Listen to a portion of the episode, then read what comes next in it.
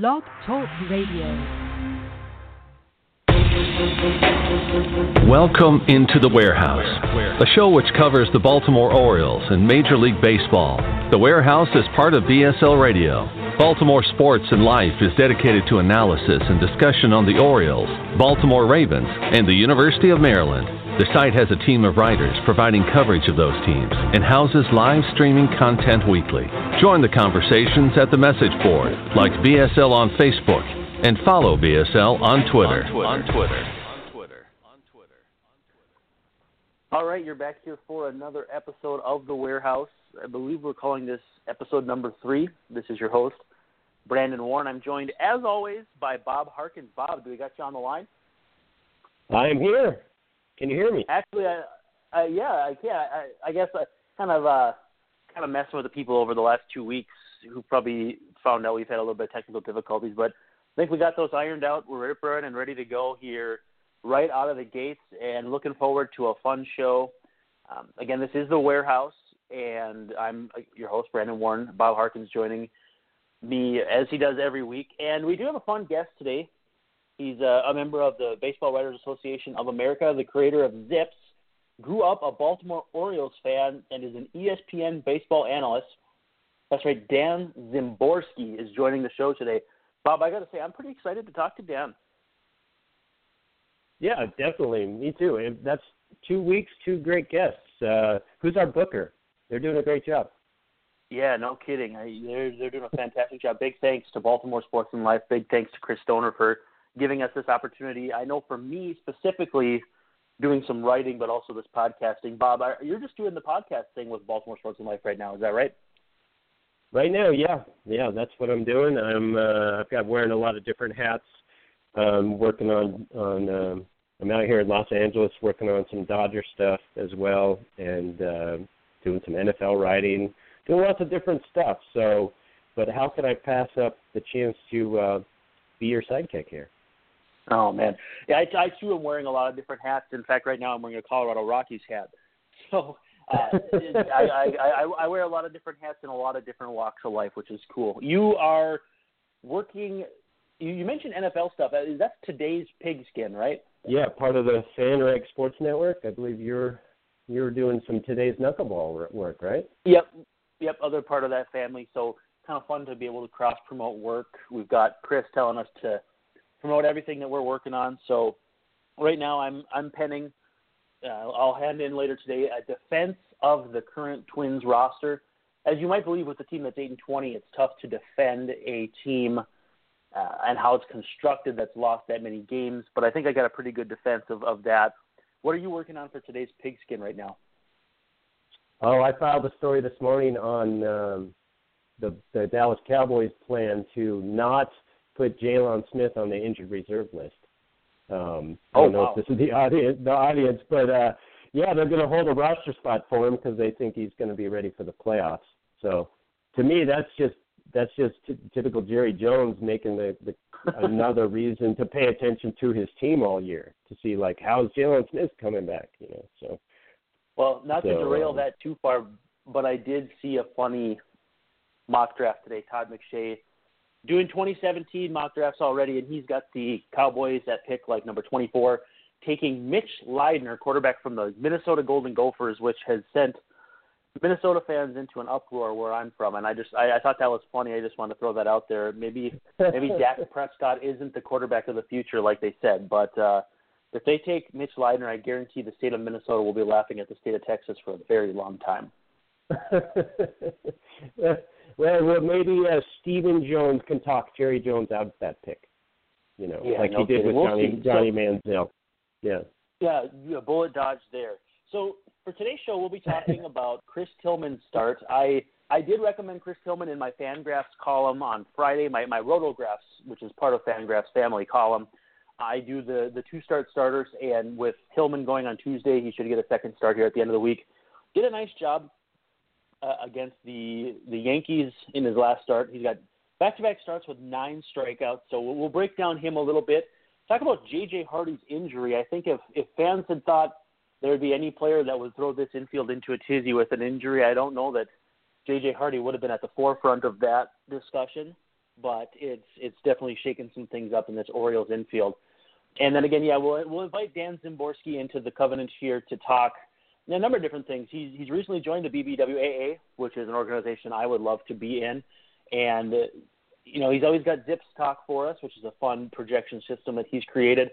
And I don't know, we we got a whole laundry list of things to get to him, uh, get to with him. I'm catch myself here, uh, but we'll bring him in here about maybe 20 after the hour, which which will be fun. Uh, so, you know, first things first.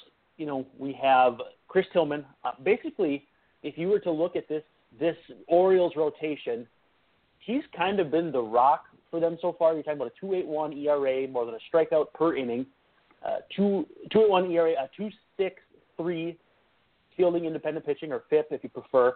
He's obviously looked quite good through six starts. What has been your diagnosis of his start so far, Bob? Well, a couple of things we've noticed. Uh, one is his velocity is up slightly. He's his average fastball velocity is about 92, as opposed to two years ago he was under 91. So that's been sort of a, a trend that I I guess is good. You know, it's not that you have to throw hard, but but when you the harder you throw, the the more able you are to make to get away with certain things. Um, the other thing, the thing that really stuck out to me with him so far this year is his his home runs are down. He's allowed one home run this year, and his home run to fly ball ratio is 2.9 percent, which is wow. his career rate is 10.8 percent, almost 11 percent. So he's well below that. Now, whether whether his velocity increase has something to do with it, is he getting more pop ups as opposed to guys squaring it up, or I, you know, I'm not sure about that. What, what do you do? You have a take on that? Well, uh, honestly, I haven't broken it down in, in that respect, but I what I what I feel when I dig into his like game log is that he's really picking up steam as the season has gone along. You know, I mentioned that he's got more strikeouts than he has innings pitched. That's 33 and 32 innings, so it's not by a huge margin by by any stretch of the mind. We're not talking about a you know Jose Fernandez who went into yesterday's start with 40 strikeouts and 28 innings, but we are talking about a guy who in his last two starts spanning 13.2 innings has 18 strikeouts. He's gone over the 100 pitch mark three times this season, and that's in his last three starts. I feel like he's picking up steam and might be onto something here where, you know, at the beginning of the year, this whole rotation was kind of sputtering, and Yovani Gallardo was supposed to be like the rock. He's now on the shelf. I think he's done a nice job of picking up the, you know, it, it, taking the baton from Yovani Gallardo and saying, okay, you stay on the shelf mm-hmm. for a while. I'm gonna I'm gonna be the guy that locks this down for a while. Uh, again, too, Kevin Gausman has looked decently good in his two starts. He's going in the series finale uh, against the Yankees today. But I think he's I think Tillman has done a nice job just picking up steam and you know maybe being what this rotation wasn't sure it had or was hoping to get out of Gallardo. What are your thoughts there? Yeah, I, I mean, I think I agree. I think he has to be that guy if this team is going to go anywhere, in my in my opinion. And and you got to like his last two starts too. Um, not not just the strikeouts versus innings pitched, but the fact that he's been pitching innings, like a lot of innings. he had seven innings in his last start, and uh, what he go six and two thirds the start before, and that more than anything is what this team needs. I mean, you you've got a great bullpen back there. You don't want to wear them out. So yeah, they got the only thing better than a I was going to say the only thing better than a good bullpen is a rested bullpen, and if you can pair those things together, it really makes it easier for Buck to to mix and match late in games when this is a team that's going to need to extract multiple or as many wins as possible out of this roster in a in a very tight East division this year. Yes, agreed completely. So, so I mean, I think no, go ahead. If he can keep those innings up, you know, if he can go six into the seventh every every game or close to every game, and then also keep that home run rate down, you're looking at maybe he could finally be the ace that you know that they were hoping for when they they traded for him. What was that? Five years ago from Seattle. Yeah, and I I think the the most impressive part too of his his start is he's got three starts with double digit swinging strike rates too. You know he's he's working through some things where he's um, I think he's got like a 10.9% swinging strike rate. You got to be pretty impressed with that too. That's that's above league average. Yeah, yeah, You gotta like it. Maybe this guy's finally being the ace. And let me correct myself on that. That trade was a lot longer ago than I thought. That was 2008. So it's about, it's about time. It it's about like- time, Chris Bowman. it feels like it was only five years ago, and I like to believe things are not as far ago as maybe my mind remembers. So I was I was right Yeah. there with you. Now, the one thing I want to bring up here is uh, I wrote an article for Baltimore Sports and Life on Tuesday about Dylan Bundy, and when you talk about this bullpen being kind of a lockdown bullpen, he kind of becomes, I think, an afterthought in that, in spite of his pedigree, you're looking at a guy who, so far, thrown 10 innings, has three strikeouts. So he struck out three of a possible 46 batters, has only allowed three runs, but I just he, he did he does not look the part of a guy who's got a big future. And so I just kind of wrote about the I called it the conundrum, but uh, you know it's it's a situation where I'm not sure what they can do with him going forward, whether it's uh, showcase him for a trade, just ride it out. Uh, what's your read on the Dylan Bundy situation? You know, I, you know, this is that's a great point. This is very this is a tough situation the Orioles are in, and I think Joe Sheehan uh, talked about this last week as well, in that he's out of options, right? So they can't they can't Right. send him down. They can't send him down. They they don't really have a spot for him. They're not going to start him, and so how do they showcase him? And in a the bullpen's deep anyway. It's not like they're going to make him the closer or or a main setup man. So how do you showcase him for a trade? Do you just kind of hold on to him, you know, let him pitch? I mean, he's getting reasonably good results. I mean, despite the fact that he's not striking anybody out. But yeah, they're in a tough spot here. I'm not sure what you do with him. What'd you come up with? Well, uh, honestly, I think it was more of a shrug emoji when I was finished because honestly, when you when you come down to it, you know, even with Britton on the shelf the last few days, it's not like Bill Bundy's anywhere close to the the pile when it comes to you know working for saves or even late inning stuff. If you if you segregate it to just right-handed arms, you know, Britton's the lefty. You've got Brad Brach ahead of him. You got Mychal Givens ahead of him, and of course, of course, of course, Darren O'Day. Those are 3 Mhm. guys that it's virtually impossible for him to leapfrog from a, a logistical standpoint in any way, shape, or form. So if you've got Dylan Bundy throwing the fourth inning of an 8-1 game, you're not really making him look like a guy that you highly value. But at the same time, you can't, in a year where the margins are so tight, top to bottom in this division, you can't really give Bundy significant run in, say, the eighth inning of a tie game, even. And then when I looked Mhm. prior to writing the article, he'd only worked twice all season in games where the Orioles were ahead or tied. And that was like the first two games of the season. The first one was against the Twins, and I think the second one was against the Rays.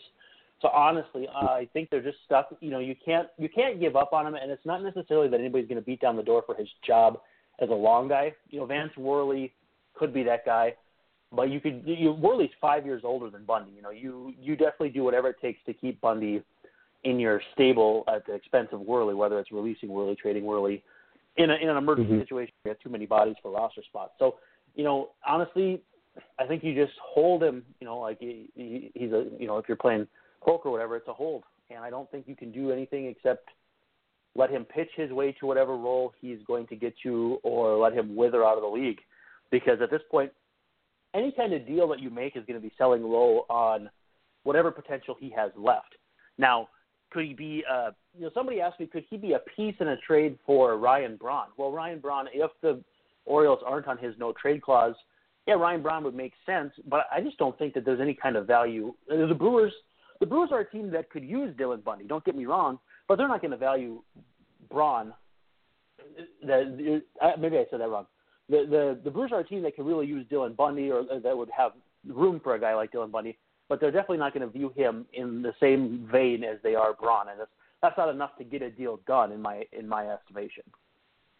Right, and they don't, you know, and the Orioles are pretty thin anyway with as far as trade assets go, right? So, Yeah. I mean, maybe what you try to do is slip him through waivers, and then send him down, you know, then send him but down that way. You know, nothing. no, I mean, I mean, slipping through waivers. If he gets through, then you can send him down with his oh, agreement, oh, the, right? The revocable, yeah, the revocable one, right? Right. Right. Okay. So, and then convince him, you know, hey, you know, it, it's a lot of stuff would have to happen for that to work. Like for one, you'd have to have no one claim him, and then you'd have to get him to agree to go down. You know, say, hey, we want you to get more prominent innings down in the minors or something like that. But and I feel like I don't that, know. That seems like a. I would think somebody would take a chance on him, you know, and claim him. I absolutely think that, and I feel like the signing him to a big league contract is the the compounding issue when he was drafted. Is you know, even as a young guy, he looked like he was on the the fast track to to stardom or at least to a big league role regularly, and then you throw in arm issues and service time issues that kind of complicate each other in that respect. And it's yeah, it's a tough spot to be in, but you know the O's the O's I think had to know it was possible going into it when you take a pitcher that's that young. There's just red flags, and then you give him a major league deal besides. You know, it's the same thing that happened I think with with Andrew Miller back in the day when he was drafted. Correct me if I'm wrong. Drafted by the Marlins, and then he went to the Tigers. Then he went to the Red Sox. Now the Yankees. Am I missing any? Was he with the O's for a while? Hmm. Andrew Miller. Uh, that'll take some. Research. I know I'm missing some. Research. I know You're I'm gonna make me research. Well, I thought he was so, drafted by the yeah, well, Tigers, actually. maybe he was drafted by the Tigers, and then yeah, he was traded to the Marlins. That's that's how it is. That's right, because I think Okay. they signed minor league deals with Miller, and then that Porcello was Porcello slipped in the draft because he wanted a a major league deal too, and I think that was the whole situation there. But anyway, it's really complicated the Dylan Bundy situation to the point where you kind of shot yourself in the foot giving him a big league deal. But if that's what it took to secure a talent of that level, you know, number four, I think it was number four overall draft pick, that's what you got to do. You know, that's just the cost of doing business. Right. Yeah. It's tough. So, well, one one other thing we wanted to talk about before we jumped to our guest, uh, we'll have Dan Szymborski on here. I think very soon is the is the Hardy injury and kind of the fallout of that. Fell the ball off his foot over the weekend and is out six to eight weeks. That's a that's a huge chunk of time, even in a big league season where they play every day. Uh, you're talking probably what thirty. Let's see, probably about fifty-five or sixty games he's going to miss here. Yeah. This is, you know, this might not seem like a big deal to the Orioles, you know, losing losing a guy who's, you know, he doesn't hit it, he hasn't been hitting a ton, but this is a this is a big injury. Um 6 to 8 weeks of a veteran shortstop who's a good shortstop who may, you know, he's above average. What did he uh, I had some notes here. He was fourth in in Major League Baseball in UZR per 150. Um, he was fifth in that stat last year, so it's not like you, this is a small sample size reading. He's he's good. He's a good defensive shortstop, above average, and they're going to lose him for a long time. And it's you know I'm you know it looks like Manny Machado is going to get time at shortstop, and I I don't think that's a bad thing. I think Manny Machado will be perfectly fine at shortstop. But the you know Mhm. you got to wonder about the the domino effect of you know then who plays third, how's how's it affected the defense overall on the infield. Um, not to mention, you know, you know, it, it's hard to quantify, but I believe he is viewed as a leader on that team, as a as a good clubhouse guy, and uh, and he can hit a little too. It's not like he's incompetent with the bat. And so the last couple days with Machado starting at short, it's been Ryan Flaherty at third base. I know Flaherty got a little bit of run at short at various times this year too, but now I wonder if, and we had talked about this off the air, and I, you know Jimmy Paredes is due back pretty quickly. If you look at his career numbers, he's kind of been one of those guys who jumps all around, like a little bit of a Steve Pearce guy, but he's played more third base than any other position in his big league career. 927 fielding percentage. Again, fielding percentage will lie to you. It will lie to your face. But 927 for a fielding percentage, man, that that still gives you that cold stare where you're like, can we really stomach this? Even with Machado at short, and Machado might need a little bit of an adjustment period. Obviously, he was regarded as a good defensive shortstop when he was young. Fantastic defensive third baseman. But you know, there, there's going to be a situation where that might be a difficult transition, and then you co- compound that with maybe Paredes over there. Uh, he's on a rehab stint. I think he's due back pretty quickly here, uh, reading the tea leaves a little bit. But honestly, I don't know what the, the vision is here. I know that when I had Chris on Midwest Swing, which is my podcast on the Cold Omaha Podcast Network, he had talked about thinking Mhm. that Jonathan Schoop could play third base, has the arm. for it. So I, I don't know I don't know what the the plan is here as far as third base uh, moving moving forward. Yeah, I don't either. There's lots of options well, there. You know, I also this. wonder. Sorry. That's. Let's Dan? let's take a pause quick. Our our guest is is in the queue. We'll take a quick pause. We'll bring him in, and then we'll talk a little bit about JJ Hardy. How does that sound? Sounds great. Let's do it. Baltimore Sports and Life is dedicated to analysis and discussion on the Baltimore Orioles, Baltimore Ravens, and the University of Maryland. The site has a team of writers providing coverage of those teams and houses live streaming content weekly. Join the conversations on the message board, like BSL on Facebook, and follow BSL on Twitter. All right, you're back with us on the Warehouse, episode number three. Brandon Warne here with Bob Harkins, and we welcome into the fold BBWAA's own Dan Szymborski. Dan, how are we doing? I'm doing well. How are you guys? Can you hear me? Great, Dan. Welcome. Look, we can absolutely hear you. I, uh, Dan and I have spoken recently. He was actually on my podcast, Midwest Swing, that I do here in Minnesota. But uh, great to have you on the show, and looking forward for some some Orioles talk. Dan, you ready to get after it? Yep. So we were talking about before before we brought you on about the JJ Hardy injury, and you know again, it's it's it's not surprising, but you know that that a JJ Hardy injury throws this defense into a bit of a tizzy is is is really interesting because now you know you're looking at Manny Machado moving from third to short. You have an opening at third base. I think you've got Jimmy Paredes coming back pretty soon. You've got Schoop at second, Davis obviously at first. What's your read on this situation, and what do you think is the best course of action moving forward to, you know, uh, fix this in the in the medium term? You know, six to eight week injury is not short term. What what would be your path to fixing this? Well, the Orioles don't have a lot of great options because as much as I've been an advocate of Manny Machado being a shortstop for essentially mm-hmm. years mm-hmm. now, I've been yelling for this. Uh, as much as I've been an advocate for that, the Orioles aren't really constructed to have Machado as a shortstop because their third base options aren't that great. Uh, Ryan Flaherty, I mean, they have him at third. He's probably the most practical option. I mean, they have Schoop, but I mean, he's at second, and and really Paredes is not really a third baseman. He's played some, but he was pretty lousy at it.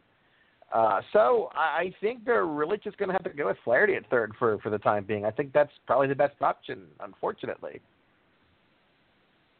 Dan, what do you think about you know, let's say Hardy is on the the early side of things, six weeks, you know, and then he's back. Is he isn't he facing basically spring training at that point? At what point, even when he does come back, can can Orioles expect him to be you know up to speed? Well, it really depends on the on the progress of the injury because really teams lose players all the time. They come back okay as long as they're healthy. That's not the biggest concern. He'll have a rehab stint, I'm sure. Uh, so he'll be he'll be back to game speed, whatever that is right now for him.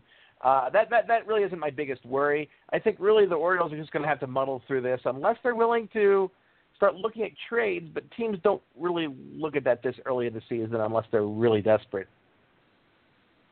How how much does this hurt having a ground ball staff and a, a vacuum cleaner there at short? You know, is this is this one of those situations where it's going to be blatantly obvious, or it's going to be one of those secondary things that will loom pretty large, but but fans might not be able to pick up on until well after the fact?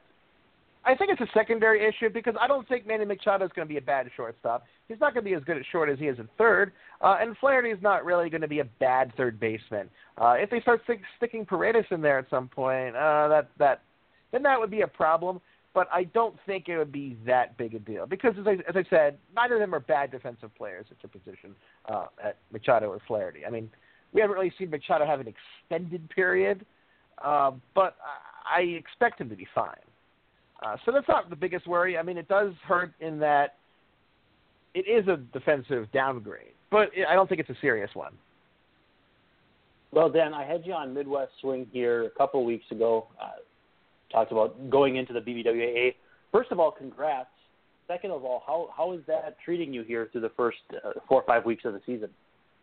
Oh well, uh, I've always been I've always had support of, of most of the other writers. I just never had my card.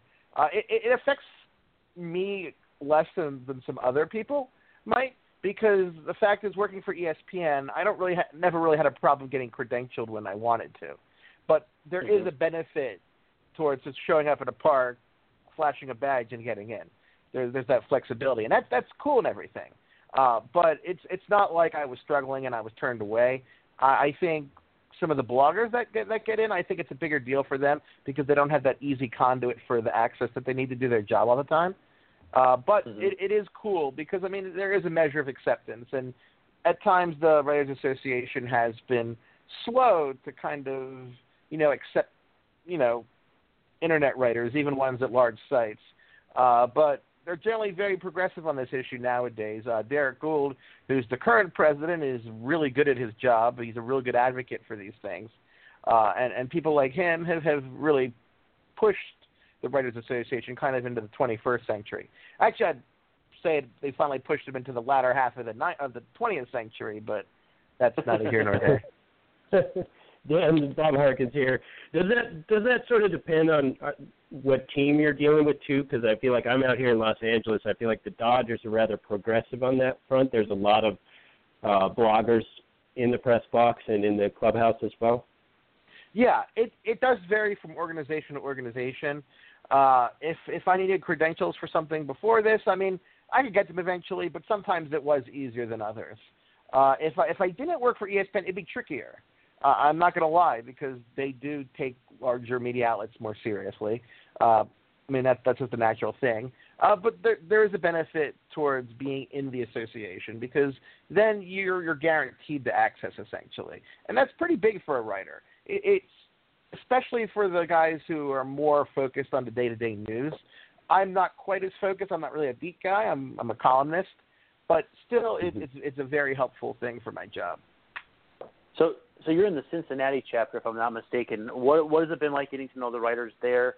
And do you hobnob a little bit with the visiting writers? Because I know, for me, that's that's a big part too. Is it's I don't I don't know if I call it a thrill, but I like to get to meet the visiting writers to to match a face to the columns that I read on Twitter or on on the, the various platforms. Oh, it, it's fun to uh, to do that. Now, of course, press boxes. I mean, it's it's a working environment, so I'm not going, hey, yo, what's going on? But it, it is it is fun to to catch up with some of the people. Like I saw Matt Snyder a couple weeks ago. I had never actually met Matt Snyder before, so that was that was pretty nice. Uh, we we had some barbecue and he got some uh, Italian beef, which he said was okay because it was Cincinnati Italian beef for Chicago. Uh, but no, it, it it is fun. Uh, I mean, I did know most of the writers already in Cincinnati, so it's not that big a change. Uh, but it is it is nice, and uh, I may ESPN can use me more for these kinds of game coverage type things because there's not that extra bureaucratic red tape. Uh, I've never met, met Matt Snyder, but I did meet that doggone Dave Brown at the All Star game last year. So you win some, you lose some, I guess. yeah, I haven't met Dave Brown. I'd like to meet Dave Brown too. He's a good guy. Really is. He's a funny Twitter Twitter guy. I know that.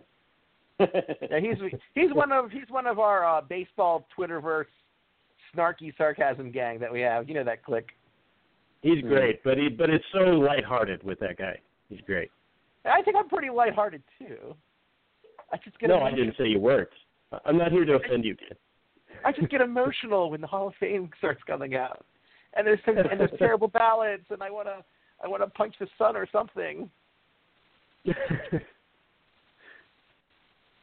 so when it, when it comes to, go ahead, go ahead, Bob. No, go ahead. Go ahead. You're up.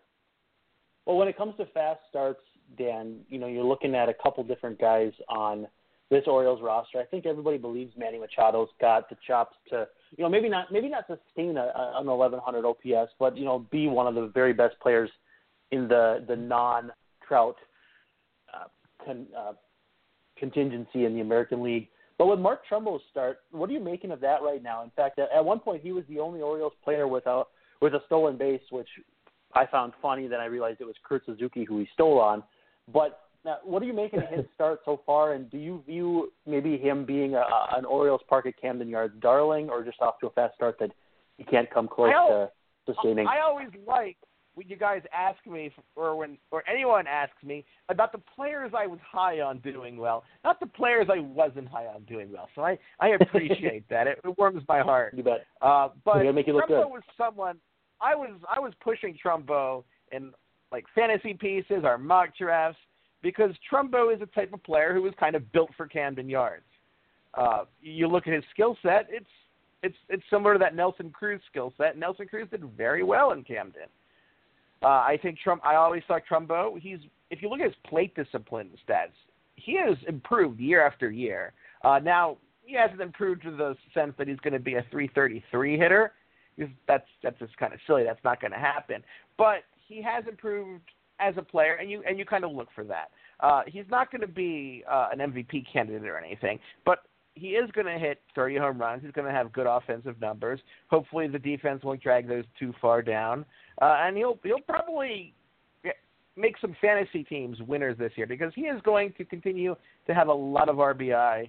Uh, he'll be among the league leaders for sure because that's just his skill set and and the lineup he's in. Uh, so I'm a fan of Trumbo. Obviously, he can't keep this up. He's not going to have what a 970 something OPS, but he, he's going to have a good season, and and he is someone that the Orioles fans should like quite a bit. Uh, on the sort of the flip side there, Adam Jones and Pedro Alvarez not off to very hot starts here. Combined two home runs between them. What do you think is going on there, and where do you think those two are going to end up? Well, I think Adam Jones will be fine in the end.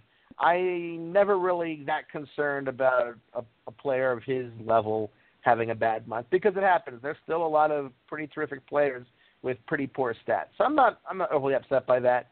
Pedro Alvarez, he has come around a bit. Uh, I, I don't really think he's enough of a plus, but the Orioles have him and they're playing him and they're going to see what happens. Do you, do you think 50, when you look uh, 50, 55 home runs between those two by the end of the year? Over or under could, on that? It could be. Pedro Alvarez, I mean, he's not uh, an amazing all-around player, but he does hit home runs.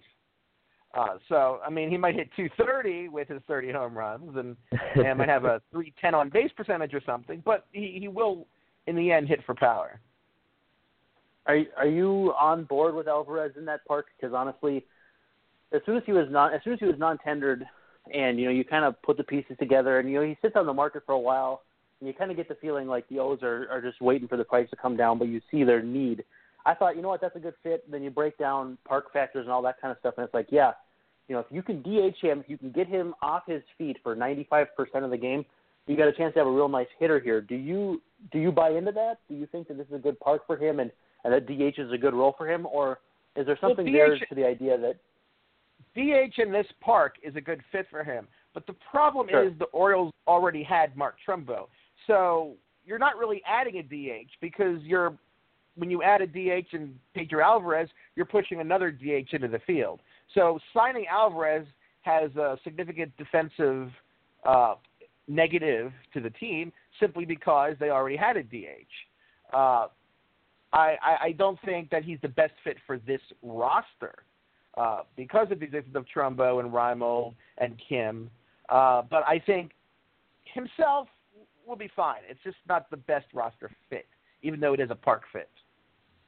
If if you could do it over again, do you let Trumbo DH, let Kim play in the outfield every day, or do you sign someone like Austin Jackson? I you know already obviously we're targeted targeting Dexter Fowler, which would have been a nice grab for them. But if you could do it over again, do you say forget it to to Alvarez and and sign Jackson, or do you just let the guys in place run free? Because again, too, on the bench is Nolan Reimold, who's had a pretty uh, off to a pretty good start. Again, not not a great sample size, but you know, how would you do it differently if you had been in charge? If you were Duquette in say January? Well, I was a big advocate for Dexter Fowler. I talked about that quite a bit. Uh, I, I thought they, that a, uh, a a Kim Jones Fowler outfield would be really good with with Trumbo it doesn't need a designated hitter. That would have been my first option. Uh, Austin Jackson wasn't quite as exciting simply because one of the benefits of Austin Jackson is he can play a credible center field, and the Orioles do have Adam Jones, and even if if Austin Jackson is a better center fielder, they're not going to put him in center field and push Jones to right field. It wasn't going to happen.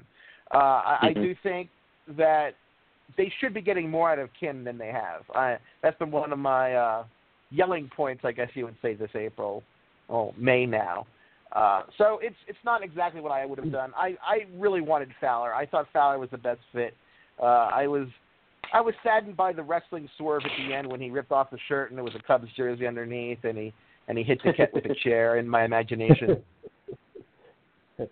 You know, talking about Kim, wasn't it kind of odd how the how the Orioles handled that whole situation? Brought him in, spent spent the money on him, and then kind of gave him what two weeks of spring training before apparently giving up on him. Yeah, I I'm not a really a fan of how they play this at all. Uh, you look at, at the other teams that have brought in Korean players. You look at, at Park and Lee, and the teams actually seem interested in what they can do. Once Kim didn't have a big big spring, because I mean, it's spring.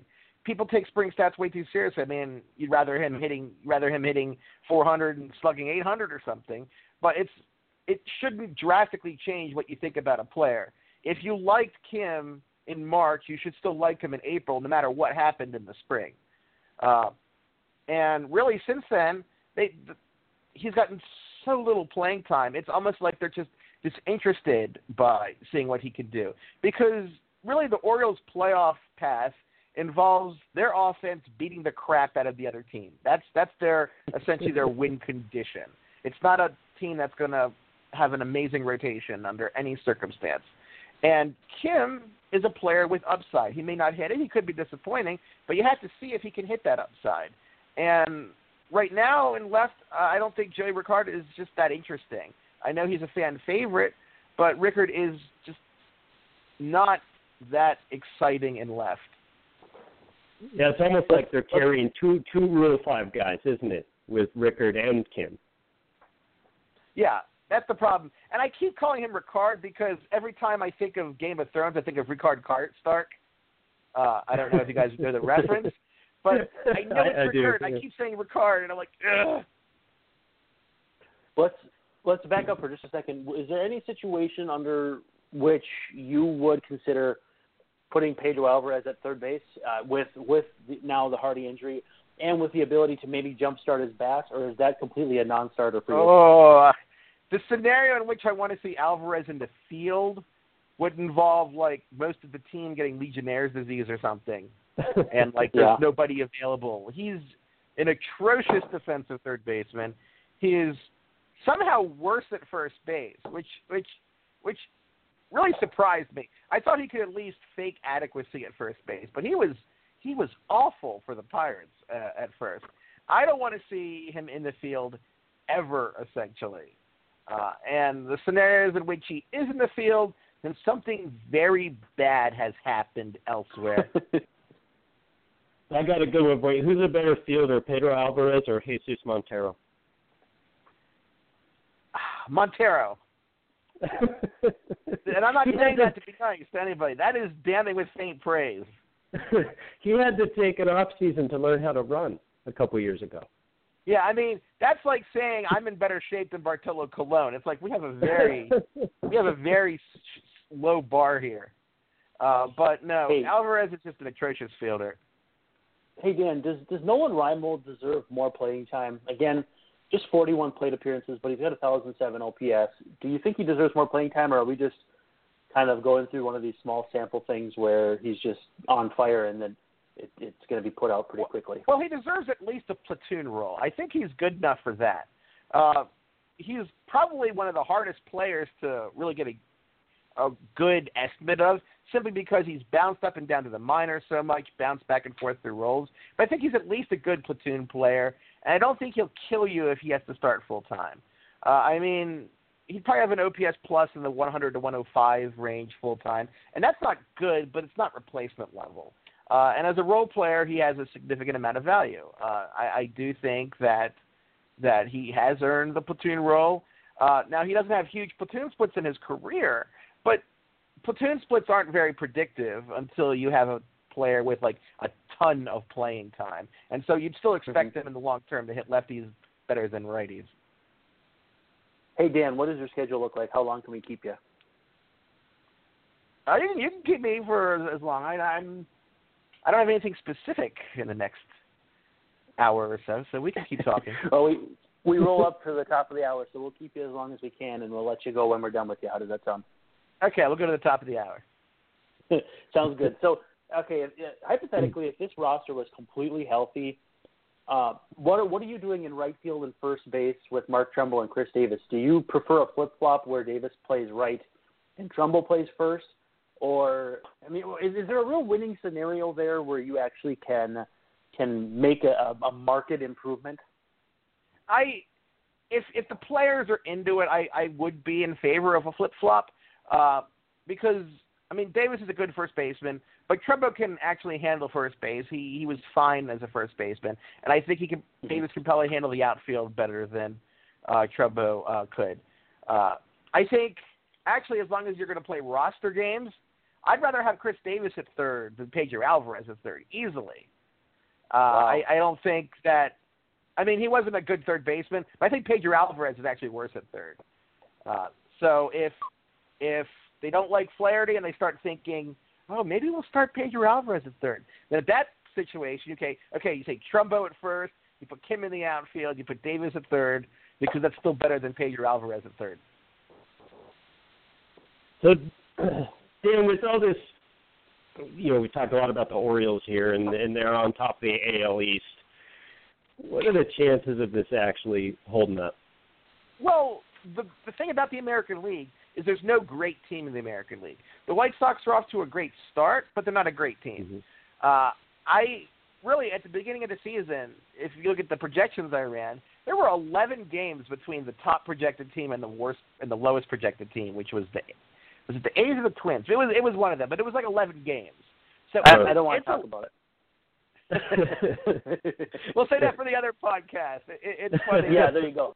Different teams, but uh, but uh, the league isn't that great. So being in the lead or near the lead has more value than it normally does, simply because you can count on nobody being significantly better than you.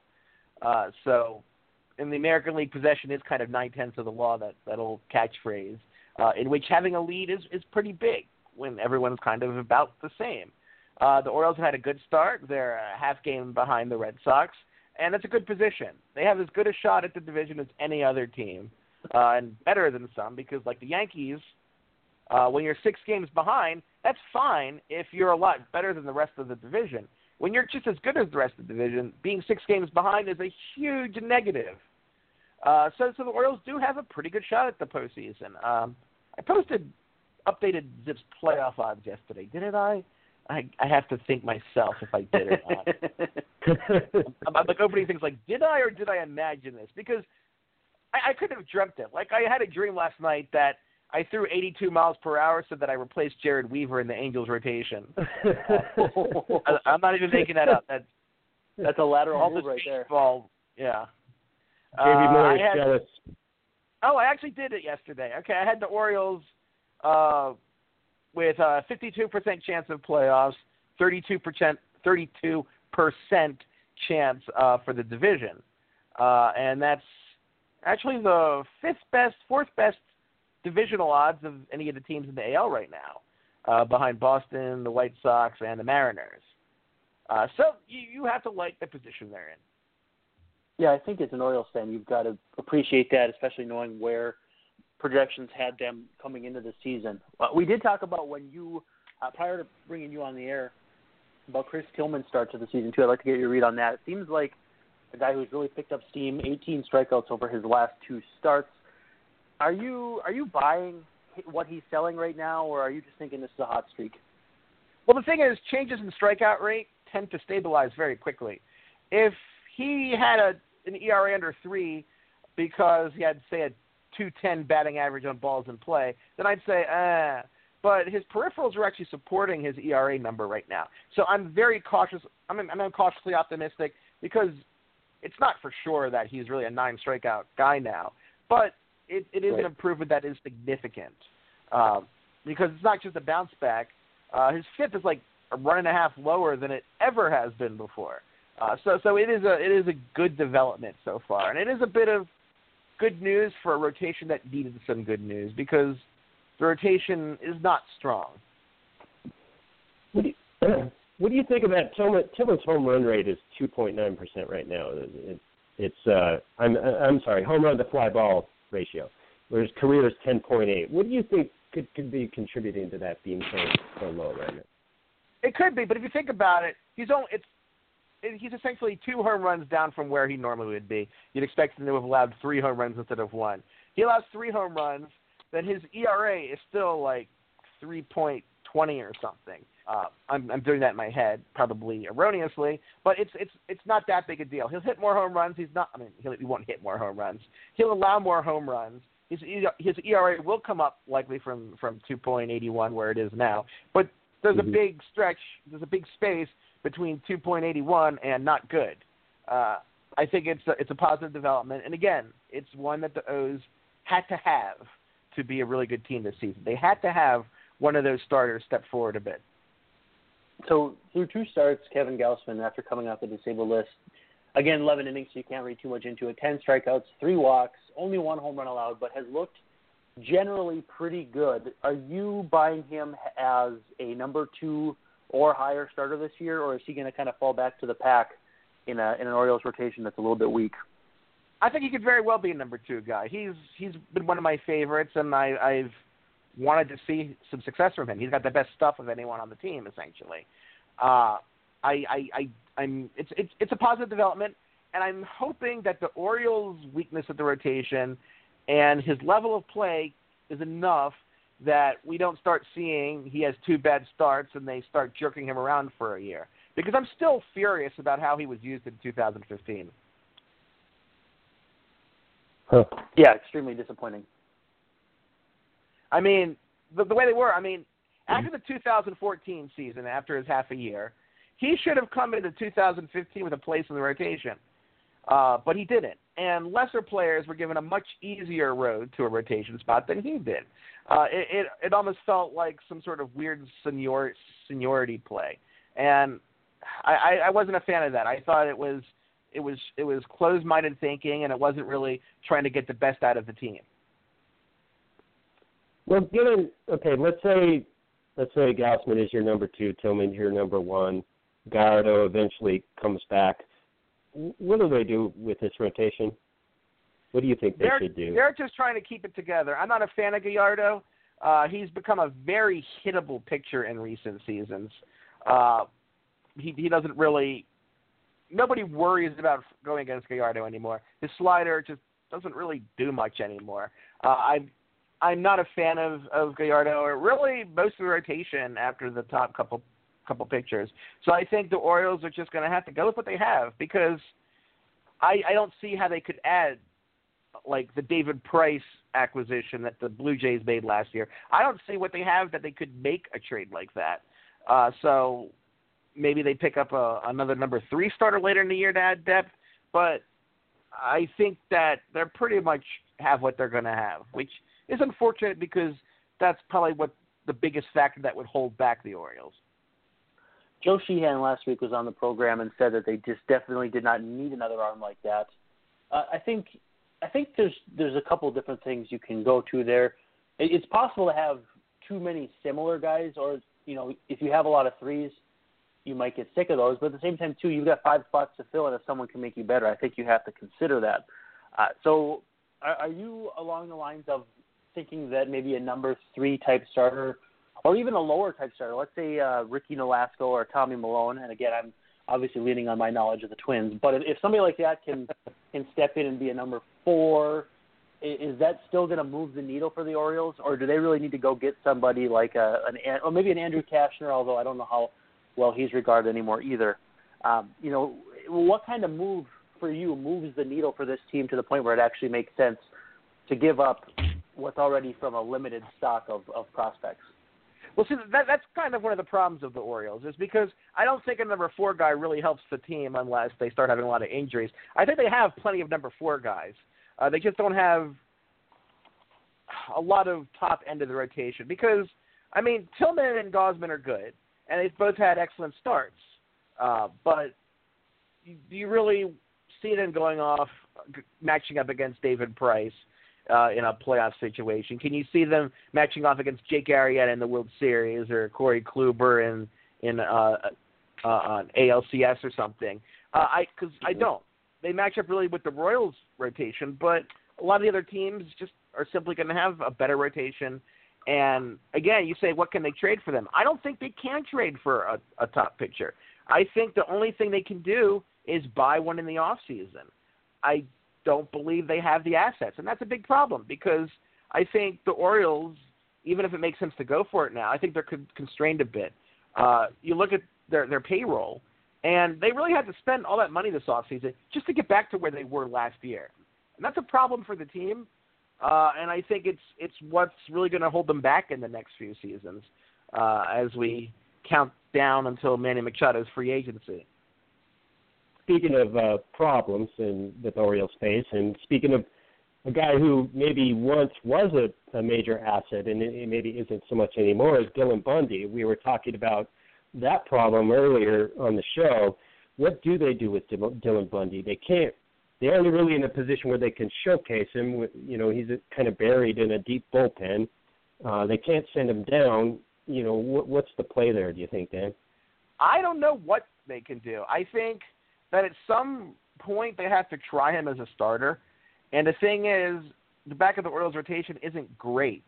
So if they can uh, see what he can do, maybe it, it's it's worth exploring because – one thing that Dylan Bundy still has is even with all the disappointments due to injury, he still has upside. And upside is, is very valuable, especially when you have a player who has not a lot of service time, even even with the DL time. Uh, I think that it's in the Orioles' interest to try to see as much of Bundy as they can, uh, and they can say, well, he might he might not win games for us now, but really, Mike Wright's not going to win many more games for you either. Uh, so I think if they have they have to get him innings somehow. I think they, they kind of have to be married to him after spending a a top five pick on him, though, don't you say? I mean, at this point, too, you'd be obviously selling very, very low on his potential future. I'd worry that a team with a really good pitching coach could get more out of him. Again, maybe it's that the the mind is willing and the body's un, unable, but uh, at this point, too, I just I feel like they might have to just run him into the ground from a, from a standpoint of not letting him go somewhere else and just blow up. Yeah, I I really don't want him to go to the Cubs. I'm tired of the Cubs fixing Orioles pitchers. it's, it's a very frustrating thing. I, I I don't want to trade to the Cubs and then win a Cy Young award uh, while we get fourth outfielder or something. Uh, I mean, the Orioles farm system it's it's not that good anymore. And Dylan Bundy is one of the few places that has a lot of positive upside. Now, the chances that he hits that positive upside are, of course, much lower than they were, say, before 2013. But I think it's in the Orioles' interest to see what they can get from him because what they could get from him could be a big part of the Orioles' future. In uh, Fangraph's defensive numbers, which I know are much maligned and probably will get me smacked for even bringing up, say that the defense has been, uh, I believe, the fifth worst in baseball. But I've been assured by a number of people around the Orioles, uh, either Chris, the, the owner of Baltimore Sports and Life, or a number of other people, that it's supposed to be a good defensive team. Have you watched this team and thought that the defense was good, or do you think Fangraphs is onto something by saying that it has not been great so far this season? Well, it, it can be both. Uh, just just like Adam Jones can have a poor poor month, and and um, Lorenzo Cain can have a poor month. The defense can have a poor mm-hmm. month. And the, the problem with defense is it's hard to really put too much faith into small sample size defensive stats. Uh, for instance, Joey Rickard, uh, even if his very poor defensive numbers aren't really all they all they tell us is he's probably not a great defensive player. They can't really tell us if he's really uh, a zero or a negative five or a positive five over a season uh, because defensive numbers over short sample sizes do not have that kind of signal that they can provide. Uh, a good rule of thumb is that uh, you you take one year of of offensive numbers the same seriousness as three years of of defensive numbers. Uh, so essentially, one month of of offensive numbers has the same value as a. Oh, I'm getting that backwards. Sorry, the way I'm explaining this, I'm running on. But really, think of one month of defensive numbers the same way you would think of about eight games of offensive numbers. That that's the predictive value of defensive numbers for only a month. So it's not something to to take too seriously. Uh, I think in the end, the players you expect to be good at defense will will eventually put up good defensive numbers, and the players that aren't won't. Uh, so it's it's not something I would be overly concerned about. But here's the thing: let's say we should be concerned about it. What exactly would they do at this point?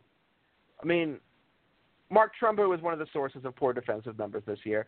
What are you going to do? Are you going to release Alvarez and put him at DH? Uh, Adam Right. Jones is like a few below average, at least in the baseball info solutions. I don't have the Fangraphs numbers in front of me. But, I mean, what are you going to do? You're going to move him to right? Okay, who's the center fielder? It's not going to be Rickard. Uh, so even if these defensive numbers were indicative of something concerning, there's nothing they could do about it. So they might as well just wait. All right, Dan, before I let you go, I got one last thing here. The Orioles right now are tied for second in baseball in weighted runs created plus. That's a Fangraphs metric at 116. They're tied with the Red Sox, division mates, and the Pirates. And then there's the Cardinals ahead of them at 117. Do you get the sense that this offense can stay in the thick of things to threaten to be the best offense in baseball for a full season? They very well could. I don't. I don't doubt the Orioles have a good offense. They put together a team that can hit, and it, and it can be better. Uh, you start to see more Kim, and he he starts and he works out. I mean, that's an even better offensive team. And that's, as I said, the Orioles' win condition. They need the bullpen to be good, and the offense to beat the crap out of the opposing pitcher in order to say win 89 games and go to the playoffs. That's what they need because they're not going to get that value from the rotation. Uh, but it, it is a very good offense, and it's really been an offense that's only been fueled by a couple really excellent starts. There's a lot you can say. Oh, Mark Trumbo's not going to have a 170 OPS plus in in in September. And he'd be accurate, but also, I mean, Wieters hasn't hit. Jones hasn't hit.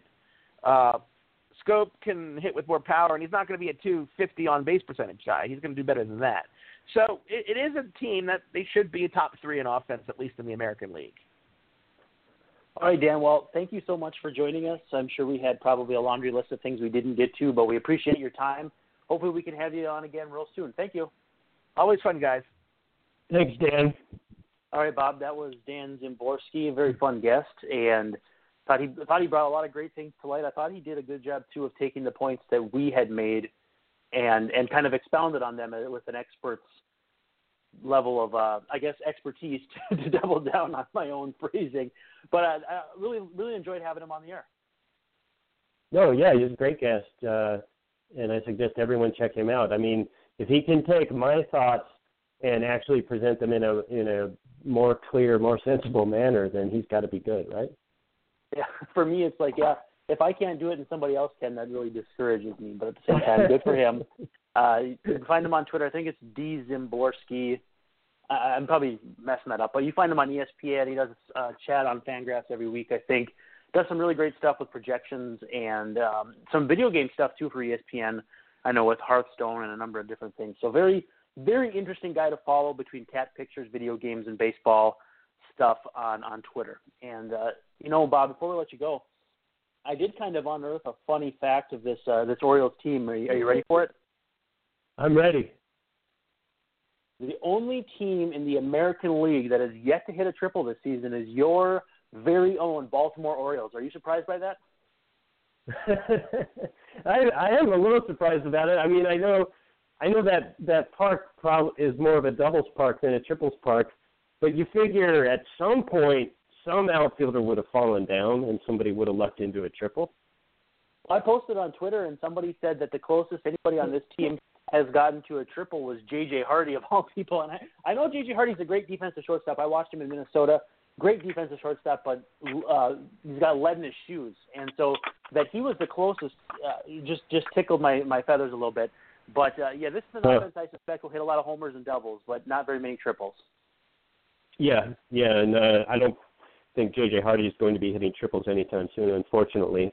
But you know, No. hopefully come Ju- ho- hopefully come July he will, and hopefully he won't won't be the first. All right, quickly, Bob, how can we find you on Twitter? Um, at B Harks, B H A R K S, very simple, and uh, like shark, I'm- like I'm- sharks with a B. exactly the Harks. All right, guys. Well, I'm at Brandon underscore Warne W A R N E. This has been the Warehouse. Join us next week for episode number four.